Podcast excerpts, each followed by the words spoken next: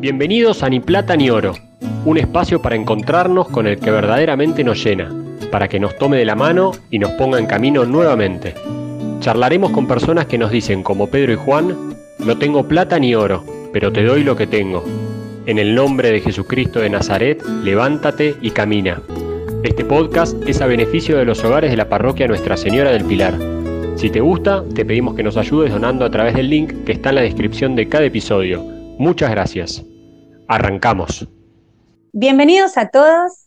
Hoy tenemos la alegría de tenerlo a Osvaldo Flores y Sandra Violino. Son esposos y son los papás de Nicolás. ¿Y por qué tenemos hoy a Osvaldo, a Sandra y a Nico con nosotros? Bueno, como ya deben haber escuchado en otros episodios anteriores, nombramos varias veces al cura Brochero, que es un santo argentino, el primer santo argentino a haber nacido, haber vivido y haber muerto en la Argentina. ¿No? Era el cura gaucho, el cura de Arza argentino también le decían, que hizo su ministerio a caballo y a mula en, lugares remotos, ¿no? De Córdoba. Y hoy queremos saber un poco más.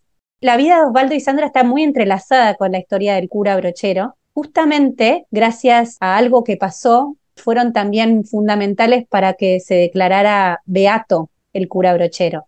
Así que bueno, vamos a darles la bienvenida. ¿Cómo están? Gracias por estar con nosotros.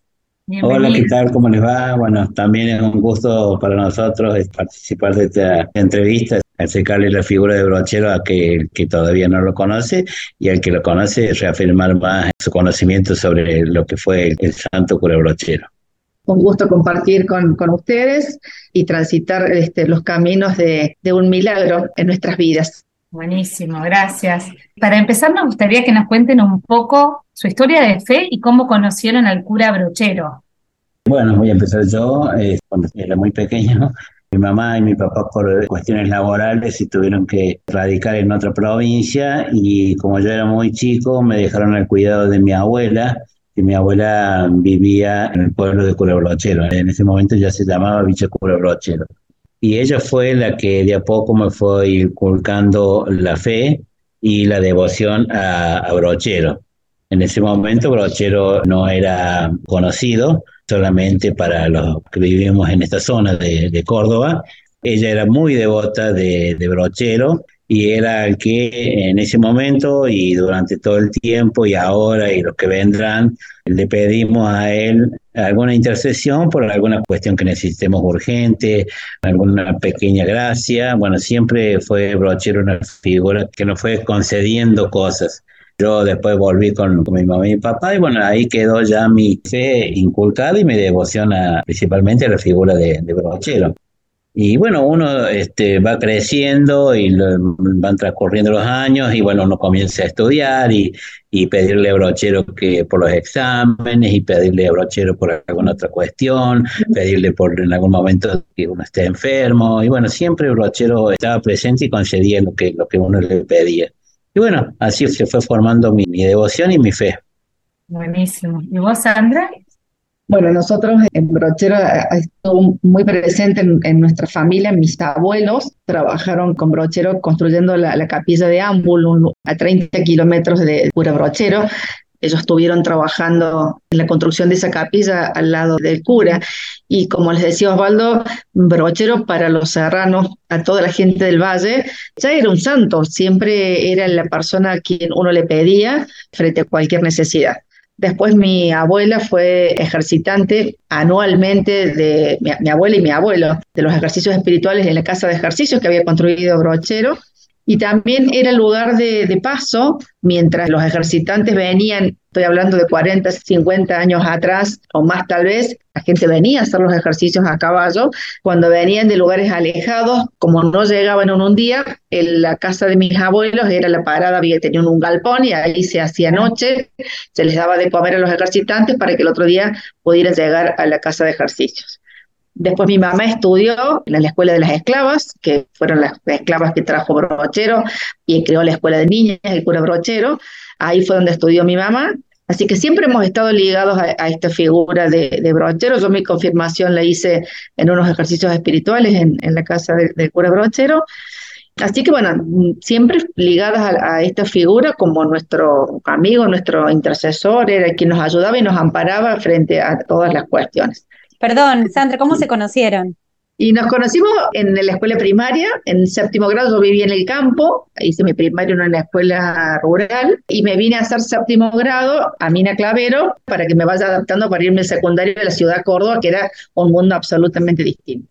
Así que bueno, ahí lo conocí a Osvaldo, él se sentaba en la mesa de al lado, extremadamente prolijo, iba impecable con su guardapolvo, era una cosa que llamaba la atención, blanco inmaculado y muy buena en las matemáticas. Pero yo me fui a estudiar a Córdoba, el secundario, y después a la vuelta de la vida nos volvimos a encontrar en, en Mina Clavero y bueno, ahí empezó nuestra historia de, de amor.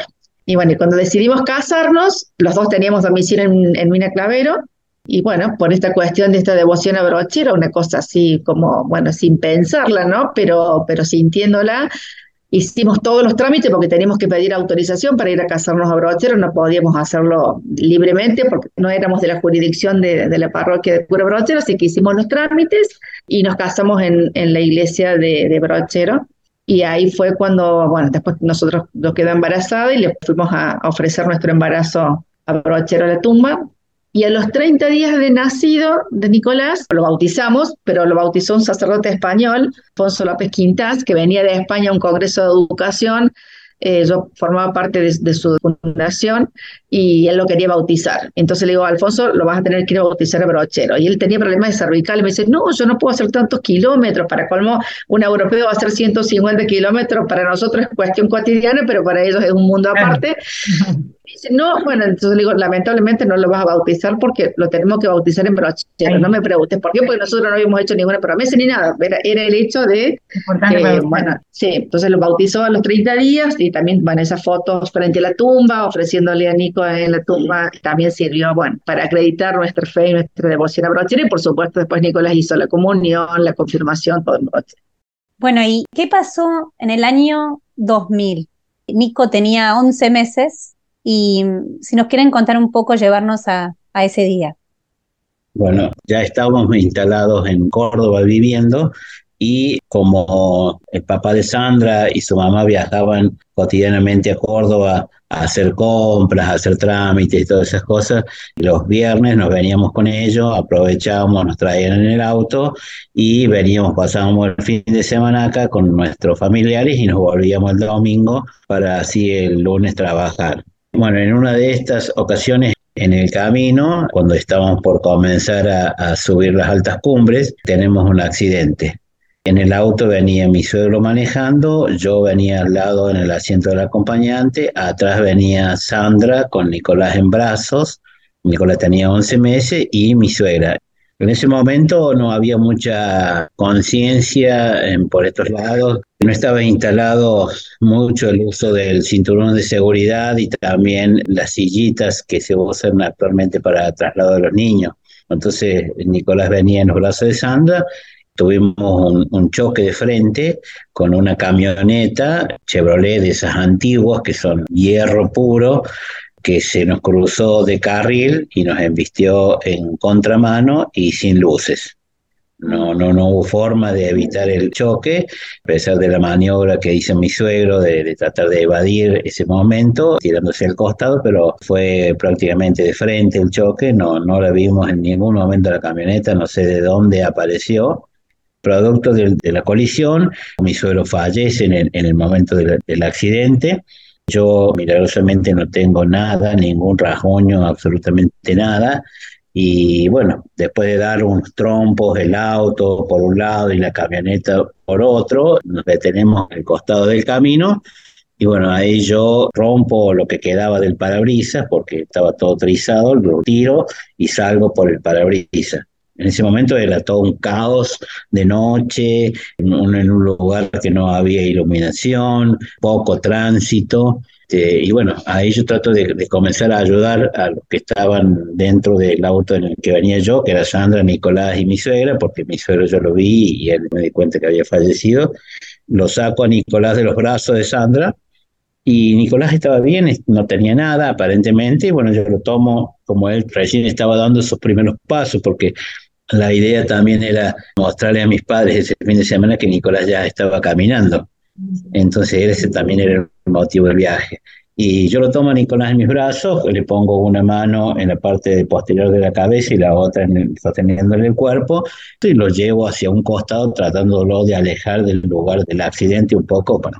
Y en ese momento pasaron algunos vehículos que detuvieron su marcha y se comenzó a, a juntar un poco de gente y a comenzar a ayudarnos. Entonces yo cuando lo dejo a Nicolás en el costado del camino, eh, aparece al que nosotros siempre le llamamos nuestro ángel de la guarda, Analía, una chica de, la ciudad de Córdoba, que en ese momento viajaba con el novio hacia, la ciudad de Altagracia.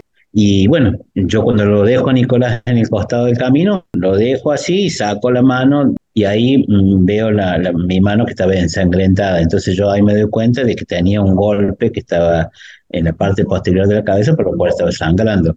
Entonces yo le digo a Analia, cuídamelo, le digo, ya, ya vengo, entonces yo iba y volvía hacia el auto tratándola de socorrer a Sandra, a Nora, comenzaron a llegar la policía, llegaron los bomberos y bueno, en ese momento yo vuelvo a donde estaba Nicolás con Analía, esta chica que se detuvo, bueno, yo advierto ahí es que Nicolás se le empieza a ir la vista para atrás, se empieza a poner pálido, entonces, bueno, eh, sin ningún tipo de conocimiento de lo que hoy son las animaciones, le comienza a hacer la respiración boca a boca, porque yo veía y advertía que, bueno, que su vida pendía de un hilo y, y estaba, eh, se estaba muriendo me hacía yo un poco de respiración boca a boca, eh, me retiraba yo, le hacía analía y así fuimos manteniendo hasta el momento que llegaron los bomberos, las ambulancias, los paramédicos.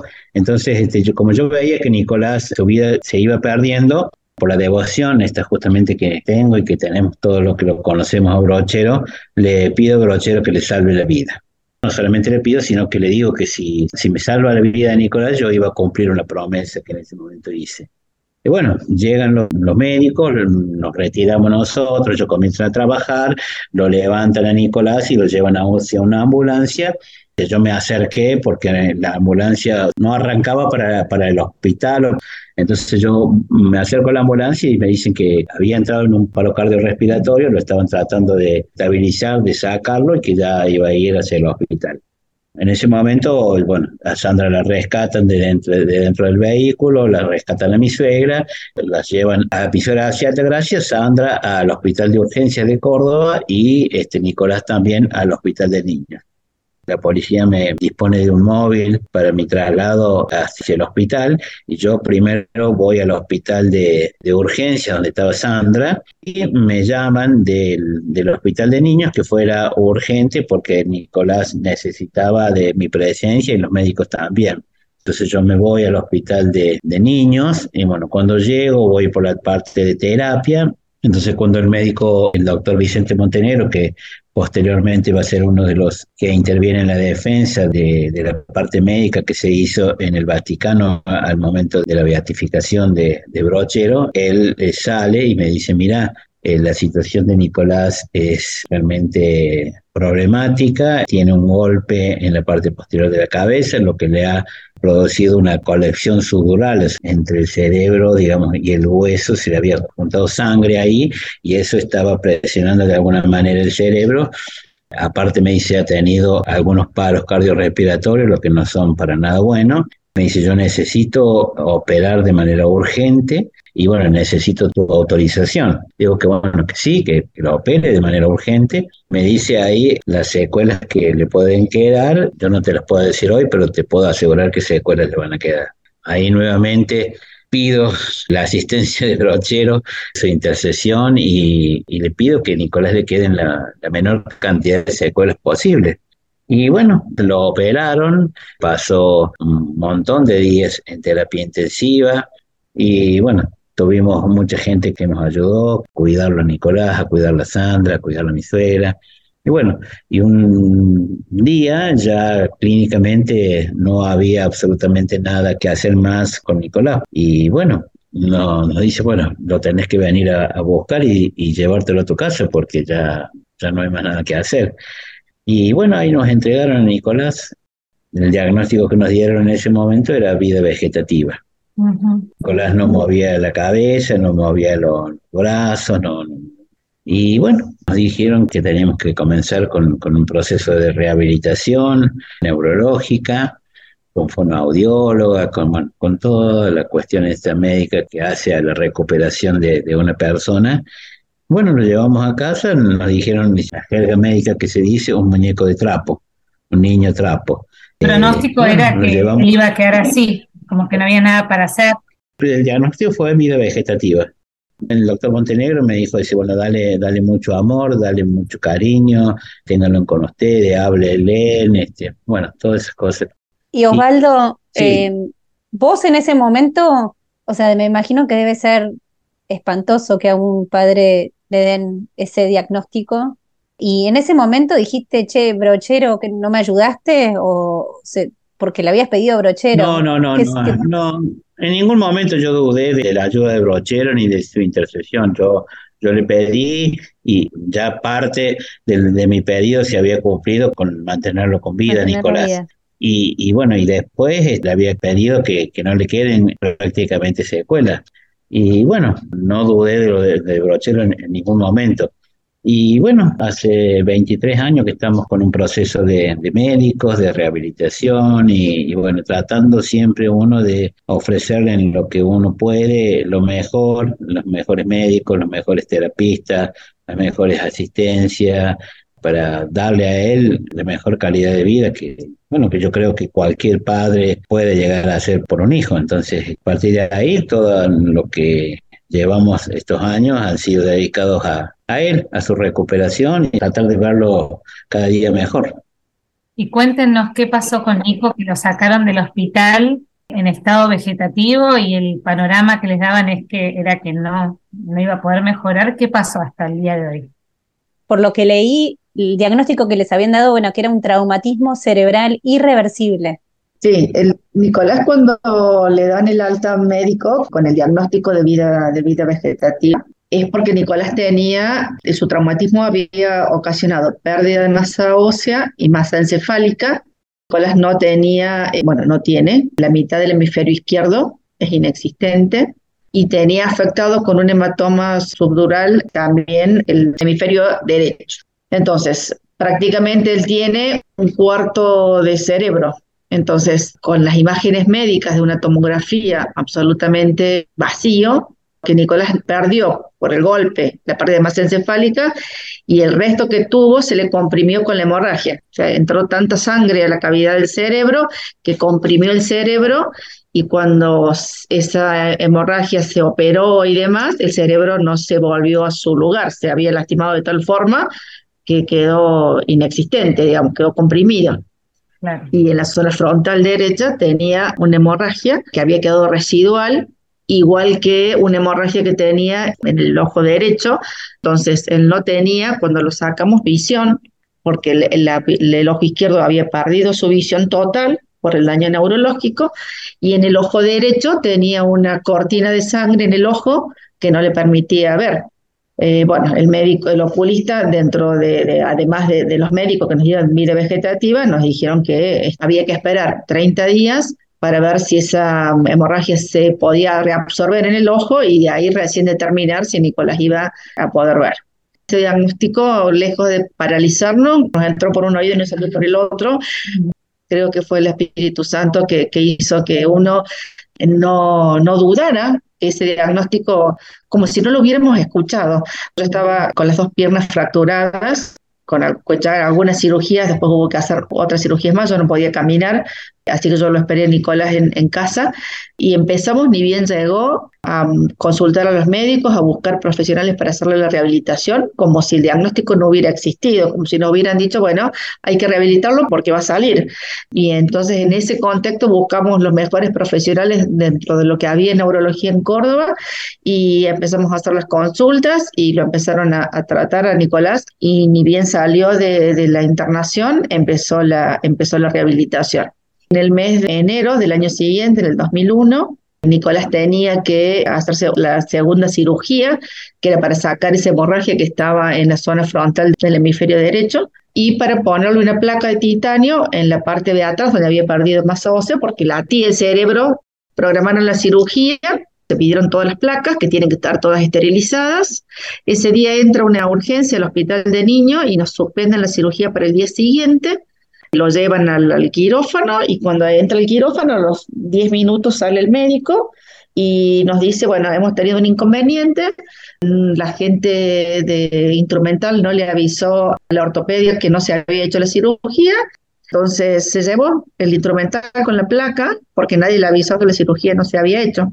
Entonces no le podían poner la placa a Nicolás porque no había el instrumental, no, estaba la placa ni el instrumental. Entonces este, dice, lo único que puedo hacer es sacarle la hemorragia que había quedado. Le dijimos que sí, que por supuesto que ya estaba preparado, Nicolás estaba todo listo. Le hacen la, intervención, le sacan la, hemorragia y nos dicen que, bueno, vamos a esperar unos seis meses para que ver si en una tercera cirugía le ponían la placa de, de titanio. Bueno, Nicolás empezó con, con la rehabilitación, lo único que Nicolás hacía era mm, glutir, lo único que tenía, como decía Osvaldo, no tenía gestos en la cara. Cuando Nicolás lloraba solamente se le caían las lágrimas sobre la cara. Y el médico que lo operó nos hizo fabricar un cajón, todo tapizado en goma espuma, porque Nicolás tenía el poco cerebro que le quedaba, digamos, expuesto, entonces no tenía que tener ningún roce, ningún golpe, lo teníamos que tener sobre almohadones porque no sostenía tampoco ni la cabeza ni el cuerpo, no se sentaba Pasaron cuatro meses de la cirugía, nos llama un día control para hacerle la ecografía, le hace la ecografía y me dice, mm, acá algo no está bien, vamos a hacer una tomografía. Nosotros nos llevamos el susto del siglo, porque digamos otra cosa más. Y cuando nos hicieron la tomografía, detectaron que milagrosamente el orificio se había cerrado solo. El hueso, no hacía falta. El hueso se recuperó, que normalmente es inusual, suele demorar años si es que se logra, que es casi imposible, y si fuese posible, llevaría años. Bueno, mientras tanto se iba rehabilitando con, con audióloga, con la kinesióloga, y empezamos también a, consultar a los médicos, a los oftalmólogos. No nos pregunté por qué, porque el médico que era del hospital de niños lo vio y nos dijo, no tiene ninguna posibilidad de cirugía, no se puede hacer nada. O sea, ¿con qué no se puede hacer nada, Sandra, con, con el ojo? Tenía como una cortina de sangre en el ojo. Mm. Y él nos dijo que no había, que no se podía hacer nada, que no se había reabsorbido en 30 días, que era el tiempo que se estimaba que podía llegar a suceder, y que ya no se había quedado sin visión. Y nosotros empezamos a consultar a los oculistas, tampoco nos, nos preguntamos por qué, pero nosotros seguimos adelante, seguimos consultando a uno, a otro, nos volvimos a nuestro oculista y le digo, doctora, bueno, consultamos y nos dijeron que sí, y entonces ella me dice, mira, si ustedes quieren, dice, hacer una, una consulta, yo les, les sugiero que lo hagan con el doctor Manciti, que es el jefe de servicio de oftalmología del Garraham. Dice, porque no hay antecedente de estos casos. Dice, no hay nadie que con ese traumatismo se haya salvado. Bueno, lo fuimos a ver a Buenos Aires y nos dijo, bueno, lo vamos a intentar. No hay antecedentes, son casos muy especiales, pero bueno, lo vamos a intentar. Lo único que nos dice, a veces nosotros entramos y no se encuentra la hemorragia, así que bueno, hacemos incisiones hasta que la encontremos, con lo cual dice, bueno, corremos el riesgo, es una cirugía de, gran riesgo por las secuelas que puede tener. Bueno, le dijimos que le hiciera.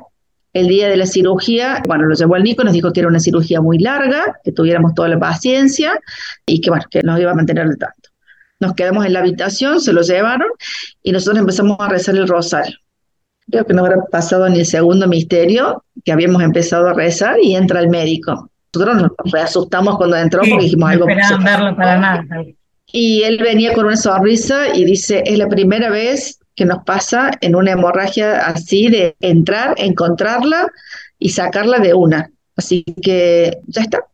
Habíamos ido con Osvaldo a la iglesia antes de la cirugía y le habíamos pedido a, Brochero que él que había quedado ciego le devolviera la vista solo para, moverse. No queríamos más que eso, que se pudiera manejar independiente, que no dependiera de un, bastón, de un bastón y demás.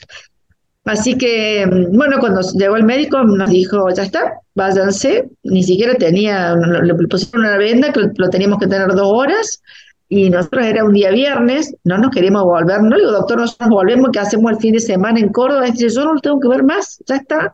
bueno, pero si ustedes se quieren quedar por tranquilidad, quédense, pero a mí ya no me ven, dice, o sea, el lunes no vengan porque a mí no me ven. Bueno, esa noche le sacamos la venda y a la otra mañana, bien temprano, nos fuimos a la Plaza de Mayo en Buenos Aires con las palomas y fue la primera vez que Nicolás vio y, miraba y seguía las palomas este, con su ojito derecho, así que fue increíble ver la expresión de, una persona que ve. Fue hermoso y bueno, fue parte también del, milagro y de la, recuperación. Eh, empezamos este, a buscar. hoy? hoy Nico está fantástico. Nicolás está muy bien, terminó su secundario, está haciendo ahora una pasantía laboral de dos veces a la semana, sigue con su rehabilitación, pero bueno, lleva una vida normal. Bueno, después lo operaron porque con su secuela neurológica lo operaron de la pierna, quedó una pierna mucho más corta que la otra, pero bueno, ahora usa un bastón canadiense para manejarse fuera de casa. Ahí también les habían dicho que no iba a poder caminar, ¿no? Que no iba a ver, que no iba a hablar y que no iba a caminar. O sea, a ustedes les dijeron vida vegetativa, que era traumatismo cerebral irreversible, que no iba ni ver, ni hablar, ni caminar. Y hoy en día, 23 años después, Nicolás habla, camina, terminó el colegio, ve, y bueno, todavía está en recuperación con algunas cosas, pero los médicos dijeron ¿no? Que fue un milagro y ustedes presentaron todos los papeles y todo, y gracias a este milagro es que se hizo esta parte del proceso de, canonización, que es declararlo beato al cura brochero, gracias a, a su intercesión.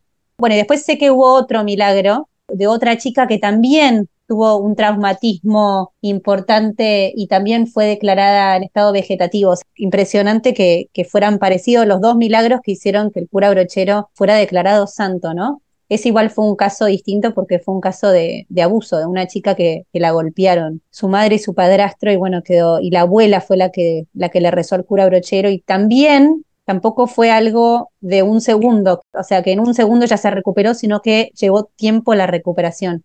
Y eso quería preguntarte, esto fue un milagro, fue declarado por todos los médicos, por los estudios, por, o sea, cuando lo ves a él lo que hace y lo que son las tomografías y lo que debería poder hacer o estas cosas que nos fuiste contando, pero es un milagro distinto a los que yo había escuchado antes, en el sentido de que es un milagro, y vos lo dijiste una vez en una entrevista, que hubo que perseverar.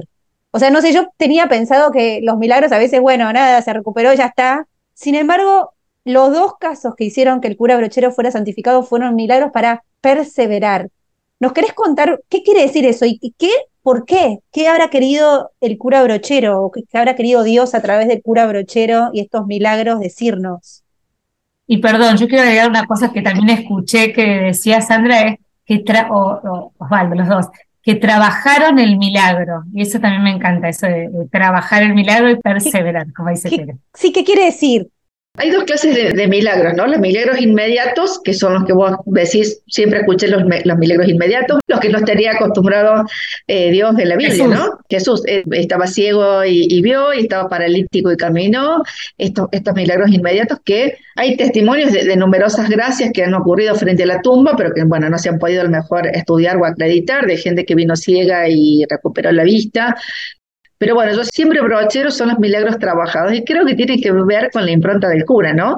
No solo que daba la misa, sino que se arremangaba la sotana y trabajó incansablemente para, para la conversión, llevando a la gente los ejercicios, siempre, siempre haciendo, siempre trabajando, no de, no de arriba, digo, tiene que ver con la impronta del cura brochero.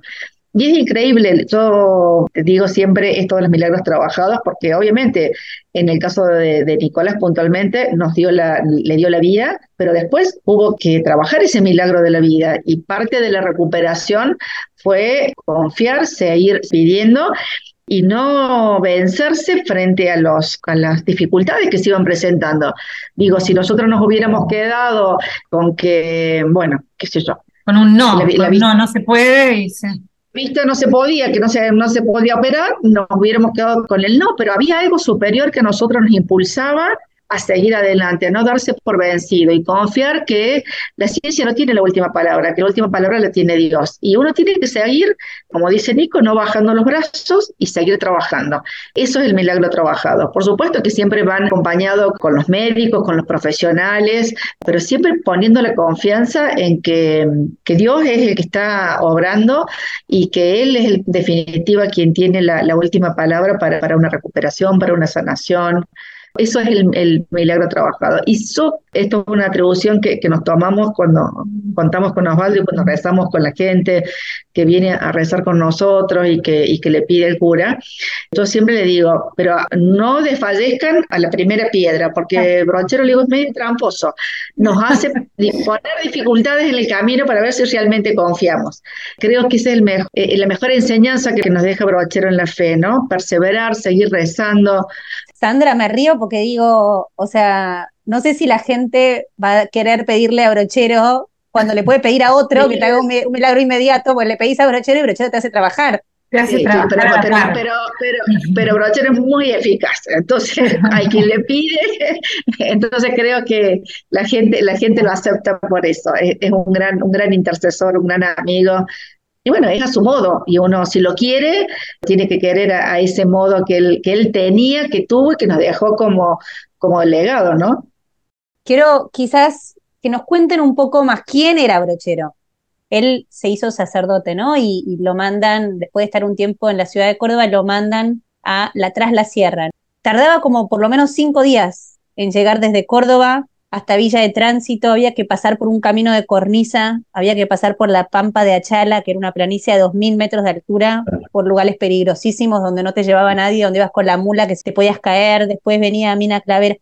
O sea, estamos hablando de cerros altísimos, de piedras y como de un lugar peligroso y muy, muy alejado de todo, ¿no? Claro, nosotros estamos al oeste de la ciudad de Córdoba, estamos distantes 150 kilómetros.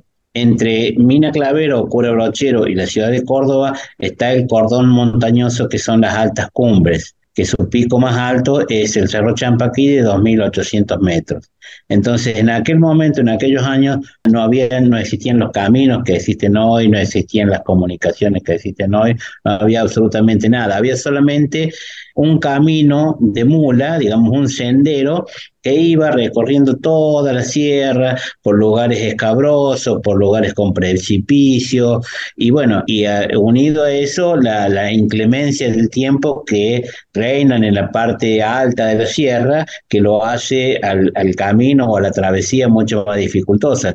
Entonces, este, el llegar desde Córdoba a tras la sierra implicaba, eh, lo único que había para, para trasladarse era lomo de caballo, a lomo de mula, él vino creo que a caballo y cruzó. Y hoy actualmente nosotros en automóvil tenemos una hora cuarenta. En, en, aquel momento eran cinco días a lomo de caballo o lomo de mula que había que hacer para llegar desde Córdoba hasta esta zona. Como te digo, a eso hay que agregarle lo inhóspito de, la sierra, en ese momento no había absolutamente nada, y, y, el frío o el calor del verano en la sierra, que lo hacía mucho más, más dificultoso. Mm, estamos hablando de mediados del 1800 y tampoco Villa del Tránsito, bueno, según un libro que leí, había como 12 casas. O sea, era como que había grandes extensiones, pero muy poca gente en cada lugar.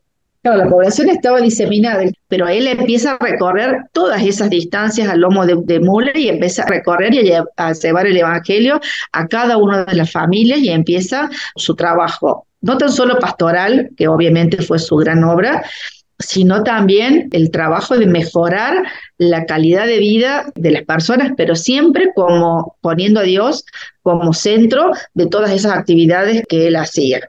Y en un comienzo Brochero lo que hace es, cuando ves semejante, en, una zona que estaba totalmente olvidada, el hecho geográfico de que el cordón de las tierras dividiera todo lo que era la cuestión de la Córdoba capital, era un lugar totalmente aislado, sin recursos, donde había mucha delincuencia en esa época, los malandras, era la orden del día, los vicios, y él empieza a transformar esta comunidad, este pueblo, con su amor, Rochero era un erudito, él rindió filosofía con 10, era un hombre muy preparado, eh, lo habían nombrado vicario de la Catedral de Córdoba, eh, ah. le ofrecen en, su momento también eh, ser obispo y él renuncia porque dice que ese apero no es para este caballo, no era lo que él quería, sino que era estar con la gente. Él cuando está en Córdoba, que se da la epidemia de la cólera, se ocupa de atender personalmente a los enfermos de, cólera como sin miedo al contagio, y después, bueno, cuando viene a, Tras la Sierra sigue esa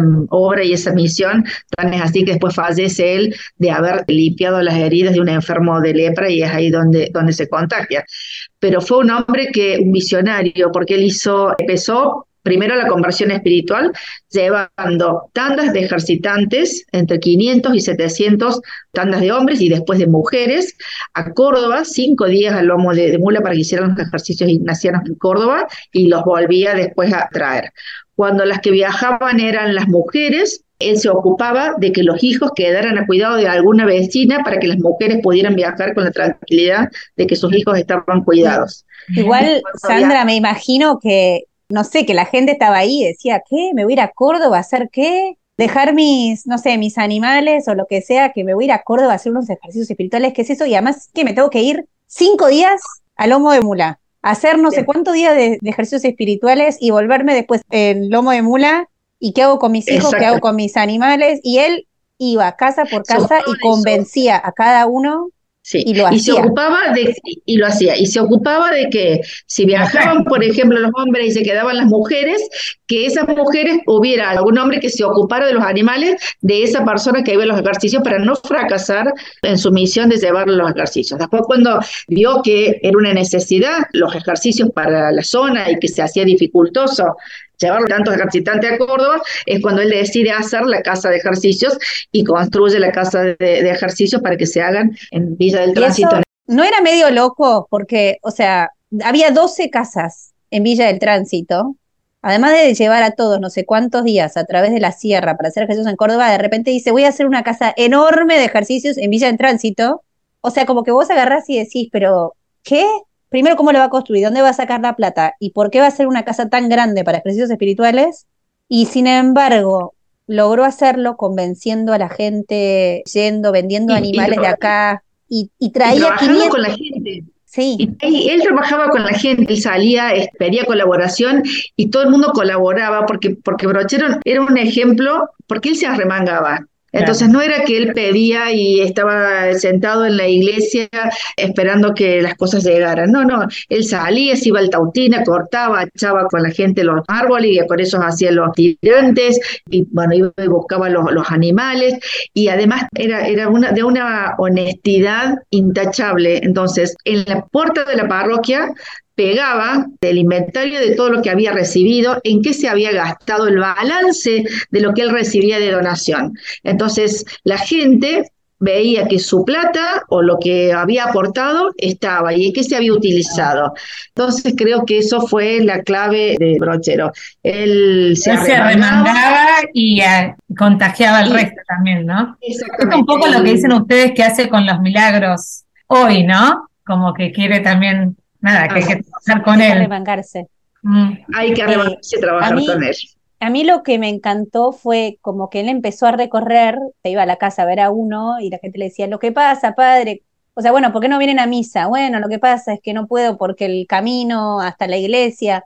Bueno, hagamos un camino, conectemos este pueblo con este otro pueblo. Bueno, ¿y quién lo va a hacer? ¿Cómo vamos a sacar la plata? Yo pago. Y él no tenía plata. Y bueno, eh, juntar personas y no sé, como que lo organizaba todo, pero como cuestiones también muy humanas, como que como si fuera consciente de que no podía tampoco evangelizar cuando había ciertas necesidades básicas o muy necesarias que no estaban satisfechas, ¿no? Es que él combinó las dos cosas, el tema de la evangelización y de la promoción humana. Él fue un hacedor de caminos, hizo construir el acueducto para llevar el agua y que la gente tuviera agua, y en función de esas obras también este pueblo del tránsito que tenía originariamente 12 casas se empezó a formar como comunidad. Cuando mm, él hace la, escuela de niñas y trae las hermanas esclavas, el primer grupo, anecdótica su, historia con la madre Catalina, que fue la, madre superiora que creó las, las esclavas del corazón de Jesús. El cura le pide para formar este colegio que mande a las hermanas, manda a un grupo de hermanas muy jovencitas que llegan exhaustas al lomo de mula a la comunidad y una vez que se instalan empiezan a entristecerse porque no tenían contacto, era llegar a la nada misma. Hoy uno levanta un teléfono, se toma un colectivo Córdoba y, y estás, en ese momento era... era em, exactamente. Entonces, él le escribe una carta a la hermana Catalina y le pide por favor que venga a visitar a sus hijas, porque sus hijas están tristes y necesitan una contención. Entonces la hermana Catalina le dice que no porque no hay caminos y él fabrica el camino que faltaba de unir de Soto, que llegaba el tren hasta Villa del Tránsito, para que la hermana pudiera venir en carruaje a ver a sus... Es increíble, es como que no existe el, el no. No existía, ¿no? no, existía el no. También, perdón, en lo del turismo, por ejemplo, él empezó, una vez que ya se instala, como tenía muchas vinculaciones políticas con el presidente de la Nación, con el gobernador Ramón J. Cárcano en su momento de Córdoba, entonces él empezó a traer gente para que viera esa realidad y para que lo ayudara. Y a las mujeres y a los serranos les empezó a, enseñar que cuando venía esta gente de Buenos Aires, si ellos vendían el pollo a dos pesos, cuando, ven, cuando llegaban los porteños se lo tenían que vender a cuatro, porque podían pagar. Y así, y el dulce, y empezó a enseñar a cómo tenían que recibir el turista, qué tenían que hacer para recibirlos. Entonces creo que fue el propulsor del turismo en, en Sierra y como una forma de, reivindicar y que cada uno con la dignidad del trabajo eh, se hicieran grandes como personas, pero por supuesto siempre al lado con el Evangelio y bueno, siempre cuidando de la parte espiritual de las personas, ¿no? Sandra, vos contabas ahí del colegio y bueno, yo leía que, que él fue una vez a una casa en el medio de la nada y que le dice, ay, padres, que las mujeres acá están como muy solas, o sea, viene cualquiera y, se las lleva, como que le falta educación o las juntas, o... Entonces dice, bueno, hay que hacer un colegio, o sea, como que así era un poco, no sé, me, me impresiona el, el, agarrar y decir, bueno, hagámoslo, como si no hubiera nada imposible si uno cree en Dios y se arremanga. Y me quedé pensando en eso, que así como era el cura brochero, eso de, de que nada lo creía imposible, que ustedes también este proceso de, y milagro que vivieron con Nico, tuvieron como, como su espíritu también, ¿no? En creer que nada es imposible, se dejaron ayudar por él, pero con el mismo espíritu él de, de, bueno, le dicen que no, pero bueno, hagámoslo, ¿no? Es esa confianza y a la vez poner todo de uno en esa confianza que tenían, ¿no? De, de salir adelante creo que, que, el espíritu de Brochero siempre, la impronta de él se va dando, ¿no? Pero mm, realmente este, fue un hombre visionario el, el, trabajo que hizo con la escuela de mujeres, no tan solo para educarlas, sino también para, para alejarlas de, muchas veces de los abusos cuando eran tan niñas, como para prepararlas y, y educarlas para después volver ya hechas mujeres que se podían defender. Realmente fue un visionario que logró todas las cosas impensadas para el valle y obras que todavía continúan hoy, como es la casa de ejercicio, que sigue habiendo tantas de ejercitantes todos los años el que en aquel momento era el colegio de niños, hoy es un colegio primario, mixto, secundario, a la par se hizo un colegio para varones que tiene salida laboral, le enseñan los oficios de, electricista, enseñan los oficios de plomería, maestro mayor de obra, o sea que el legado de Brochero sigue vigente, no es que se hizo en aquel momento y quedó, sino que lo que él hizo por atraer el turismo, junto con la fundadora espiritual, de, Mina Clavero, Anastasia Fabre de Merlo, y los dos hicieron mucho por atraer el turismo a la zona. Eh, Brochero quería que el ferrocarril pasara por esta zona para que la, producción de lo que se hiciera aquí se pudiera sacar a través del ferrocarril y llegar a, Buenos Aires para así alentar el progreso, que la gente viniera, pero bueno, fue una obra que quedó inconclusa, fue la única obra que, fue la que él más añoraba, más necesitaba, más quería para esta zona, que, que finalmente no se pudo dar, no se pudo concretar. Siempre fue una persona que fue, yo creo que iluminado por Dios, obviamente, y él eh, siempre iba como, como un paso adelante de todos muy inquieto Brochero, Brochero no, no se quedaba, no, no se quedaba quieto, él andaba, andaba, andaba, andaba y, y, bueno, y así fue evangelizando, conquistando almas. Entonces, así que una vez había una persona que estaba muy enferma y que ya estaba, eh, digamos, en, en sus últimos momentos y que él quiere ir a darle la comunión, digamos, los sacramentos antes de que, de que muriera. Y bueno, en ese momento había llovido y había crecido el río y él se larga al río crecido con su mula, la larga adelante a la mula y él se agarra de la cola de la mula y así cruza el río crecido para ir a darle la comunión a esta persona que ya estaba a punto de fallecer. Él dice, el diablo nunca me va a quitar un alma. Mm. Mientras él estuviera vivo y estuviera en condiciones de dar la comunión, lo iba a hacer. Y sabemos que tenía las nalgas llagadas de tanto andar en mula, que ya le dolía tanto, que no podía ni sentarse en la montura, que una vez tenía que ir a, a dar también los, los sacramentos a una persona lejos y que le pidió a alguien que lo atara porque, porque no, no, no aguantaba Sí. tanto con la montura, ¿no? Por las llagas que tenía. Y sabemos que hoy en día, dentro de poquitos días, alrededor del 14 de marzo, que es el día de cumpleaños del cura brochero, se hace una cabalgata, una, una peregrinación eh, de varios días, de un montón de gente que cruza a caballo las altas cumbres, ¿no? En peregrinación un poco para conmemorar y para rezar, como hacía Brochero. Pero quería preguntarles una cosa más. A mí me impresiona mucho que había un leproso y que él lo iba a visitar y el leproso le ofrecía mate y él tomaba de la misma bombilla, ¿no? Me hace acordar ahora cuando venía el COVID y que decían que no había que compartir mate y el cura brochero compartía el mate con el leproso. Tanto es así que se contagia de lepra y que termina muy distinto a lo que él le hubiera gustado, que era morir andando a caballo o, o en la mula. Sin embargo, los últimos años de su vida termina en una cama, casi ciego, sin poder sentir desde el codo hasta los dedos, desde las rodillas hasta el pie, y pasa la vida de la vida activa, de lo que era imparable, y por ahí en contra de lo que sería su voluntad, ¿no? Pero igual él sabe que es la voluntad de Dios, y bueno, de forma admirable quería preguntarles de, de los últimos momentos de su vida. Sí, Brochero termina sus, últimos momentos de la misma manera, pero en otra dimensión, porque mm, esa dimensión de, de hacer, hacer y de tratar de, de buscar la solución a todo el mundo, y esta transición, que es un hecho de curar al leproso. Es muy anecdótico esto del mate, pero en realidad la lepra no se contagia por el mate, Ah, se contagia por el contacto de limpiar las heridas. ah, Su caridad y su, y su misericordia con el prójimo va más allá. Él se contagia porque lo lava al leproso, porque lo limpia, porque lo peor de la enfermedad se la saca a esa persona para aliviarla y con el riesgo de, de contagiarse. Yo siempre lo recalco porque digo, el mate es como me llego, me siento y a la distancia tomo un mate. Y el mate no contagia la lepra. Lo que contagia es el contacto físico. Y él se ocupaba de limpiarlos, de lavarlos, de curarlos, y ahí es donde él se contagia. Y se contagia de, de lepra, y esa enfermedad que se la contagia por el amor que él tenía hacia, hacia su prójimo, eh, lo lleva a esta situación que vos decís de no hacer nada desde lo físico. Pero él dice, Dios me ha dado la hermosa tarea de pasar mis últimos días rezando por los pasados, por los presentes y por los que vendrán.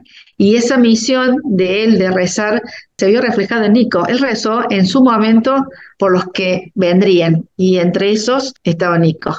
Rezó e intercedió para que Nicolás estuviera con vida. ¿Nico sigue por ahí? Sí, Ay, Nico, bueno, quería preguntarte a vos, ¿cómo es tu relación con el cura brochero? ¿Quién es para vos el cura brochero en tu vida? Para mí el brochero es, es un amigo que, que ayuda a la gente, o sea, es un amigo y, y un intercesor, no tan solo a los pasados, sino a, la- a las personas que quedan de venir. Y vos con lo que te pasó y la ayuda que recibiste de, del cura brochero, ¿te sentís como un amigo especial para él? ¿Cómo se siente? Que el cura brochero haya estado como tan, siempre, esté siempre tan cerca, ¿no? Sí, yo lo veo como muy cercano a brochero, no lo veo muy lejano, pero sí lo tengo cerca, no solo en la iglesia, sino en todo, en todos lados. Los lados en tu vida, claro. Si tuvieras que elegir una cualidad, así, alguna cosa del cura brochero que te gustaría a vos tener o que te gustaría imitar, ¿qué elegirías? Rezar no nos gusta. Rezar su fe, ¿no? La fe del cura brochero. Sí, Contale a nosotros qué hacemos cuando la gente viene, qué, qué hacemos. le prestamos el poncho a, a, a una gente que lo, que lo necesite y rezamos y, y pedimos la, la gracia. Es un poncho especial, era un poncho, ¿cómo, cómo es la historia del poncho? El poncho es una reliquia de tercer grado, que es cuando se pone sobre la tumba del santo Entonces, las reliquias son de tres grados. El primero es el cuerpo del santo. Las reliquias de segundo grado son las que han estado en contacto con el cuerpo. Puede ser la sotana, el poncho que usó en su momento, el cajón que estuvo en contacto con el cuerpo. Bueno, hay muchas reliquias de esos pedacitos de cajón donde estuvo enterrado el cura. Y la reliquia de tercer grado es, es algo que está en contacto con una reliquia de primer grado, es decir, de su cuerpo. Entonces, se usa muchísimo poner eh, ponchos sobre las tumbas. Nosotros tenemos un poncho que ha estado en contacto con la tumba y con eso, cuando la gente viene a rezar, eh, los abrazamos con el poncho y hacemos la oración. Siempre decimos que es una forma de sentir el abrazo cercano de brochero y de Dios y rezamos a la gente que te cree que, que uno que ha recibido una gracia está un poquito más cerca, le digo, no, no es así, pero el poder de la oración es, es increíble, así que lo que hacemos es, rezar y, ponernos en manos de, Dios para que, bueno, Él obre y, y, bueno, y brochero interceda. Pues quizás para terminar me voy a tomar un atrevimiento y les quiero pedir, si es que se puede, a poner el poncho acá al frente de la computadora o arriba de la computadora por la que estamos hablando, para pedirle la bendición del cura brochero a todos los que nos escuchan, ¿no? Pedirle al cura brochero que nos proteja y que nos hable a cada una de las personas que están escuchando este podcast para que podamos estar más cerca de, de, Jesús. Nosotros tenemos la, gracia de tener una, una reliquia de primer grado, que es un pedacito de hueso de brochero. Surge por la necesidad que, que teníamos nosotros, no, no, sabíamos de qué forma devolverle a, Brochero todo lo que Brochero nos había dado respecto de la salud y la recuperación de Nicolás. Entonces, Habíamos pensado en un primer momento hacer una fundación para los chicos que tuvieran alguna discapacidad dentro del cierre y que puedan ser atendidos. Y bueno, eso eh, no, se concretó y bueno, apareció esta posibilidad de, rezar, de rezar por el prójimo, de rezar por los otros, por los necesitados. Entonces comenzamos a, rezar así en, casa, la gente empezó a venir y bueno, y en una ocasión estuvimos hablando con el señor Olivera, que fue el impulsor de la causa de Brochero, conversando un día con él, le digo, eh, señor, le digo, necesitamos algo para poder rezar, para poder estar más cerca de brochero, para poder rezar por la gente que necesita. Por ejemplo, íbamos, nos llamaban para ir a los, a los hospitales, nos llamaban para ir a, un montón de lugares donde había gente enferma y a veces en los hospitales o en las clínicas el poncho por una cuestión de higiene y seguridad, no lo dejaban entrar a las terapias. Entonces, bueno, él me llama un día y me dice, Osvaldo, pasa por la parroquia, me dice que te he dejado algo para ustedes. Entonces este, fuimos con Sandra y estaba él y nos dio un pedacito de hueso de brochero. Entonces con eso seguimos regresando y cuando no podemos entrar con el poncho a las terapias, lo metemos a brochero así medio camuflado para que pueda estar más cerca de él. Entonces este, tenemos esta reliquia que lo tenemos en el relicario, que lo queremos compartir con usted y con toda la gente que está escuchando la nota y, y bueno, podemos pedirle a brochero todo lo que necesitemos, que seguramente él va a interceder ante Dios para que se nos concedan aquellas cosas que tanto necesitamos. Señor, de quien procede todo don perfecto, tú dispusiste que San José Gabriel del Rosario fuese pastor y guía de una porción de tu iglesia, y lo esclareciste por su celo misionero, su predicación evangélica y una vida pobre y entregada. Te suplicamos que por su intercesión alcancemos la gracia que humildemente te pedimos. Por Jesucristo nuestro Señor. Amén.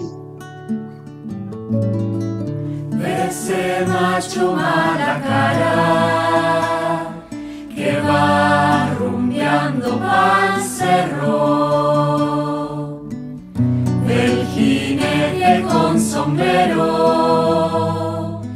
ese mozo bien montado ha saludado, ese es el cura brochero. El que acarrea esas vigas, ese que tiene tonsura. Y un pañuelo en la cintura para sujetar la sotana. hincha con más ganas. Bueno,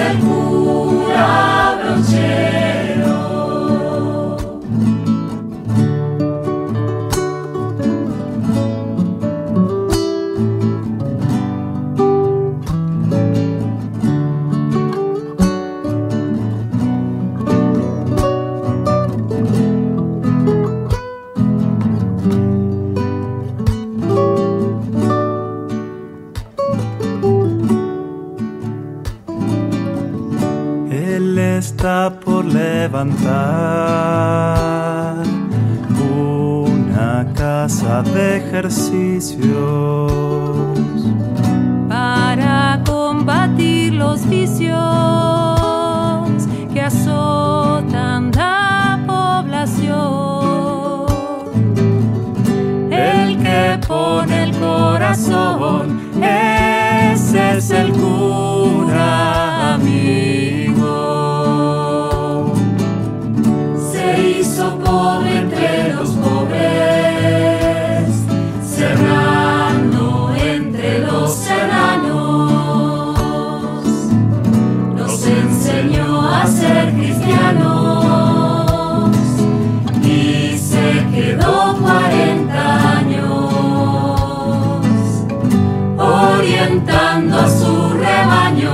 Jesus.